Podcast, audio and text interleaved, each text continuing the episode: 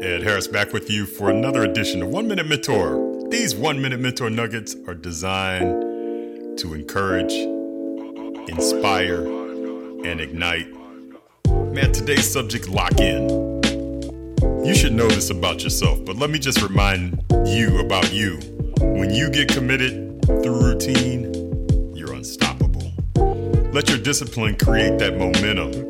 Keep your focus, keep your grind, keep adding to your consistency. One day, two day, three day, four day, five days, six days, 21 days. It takes 21 days to create a new habit. Go for 30 days. Stay focused, stay locked in. That's the way you're going to achieve your goals. That consistency.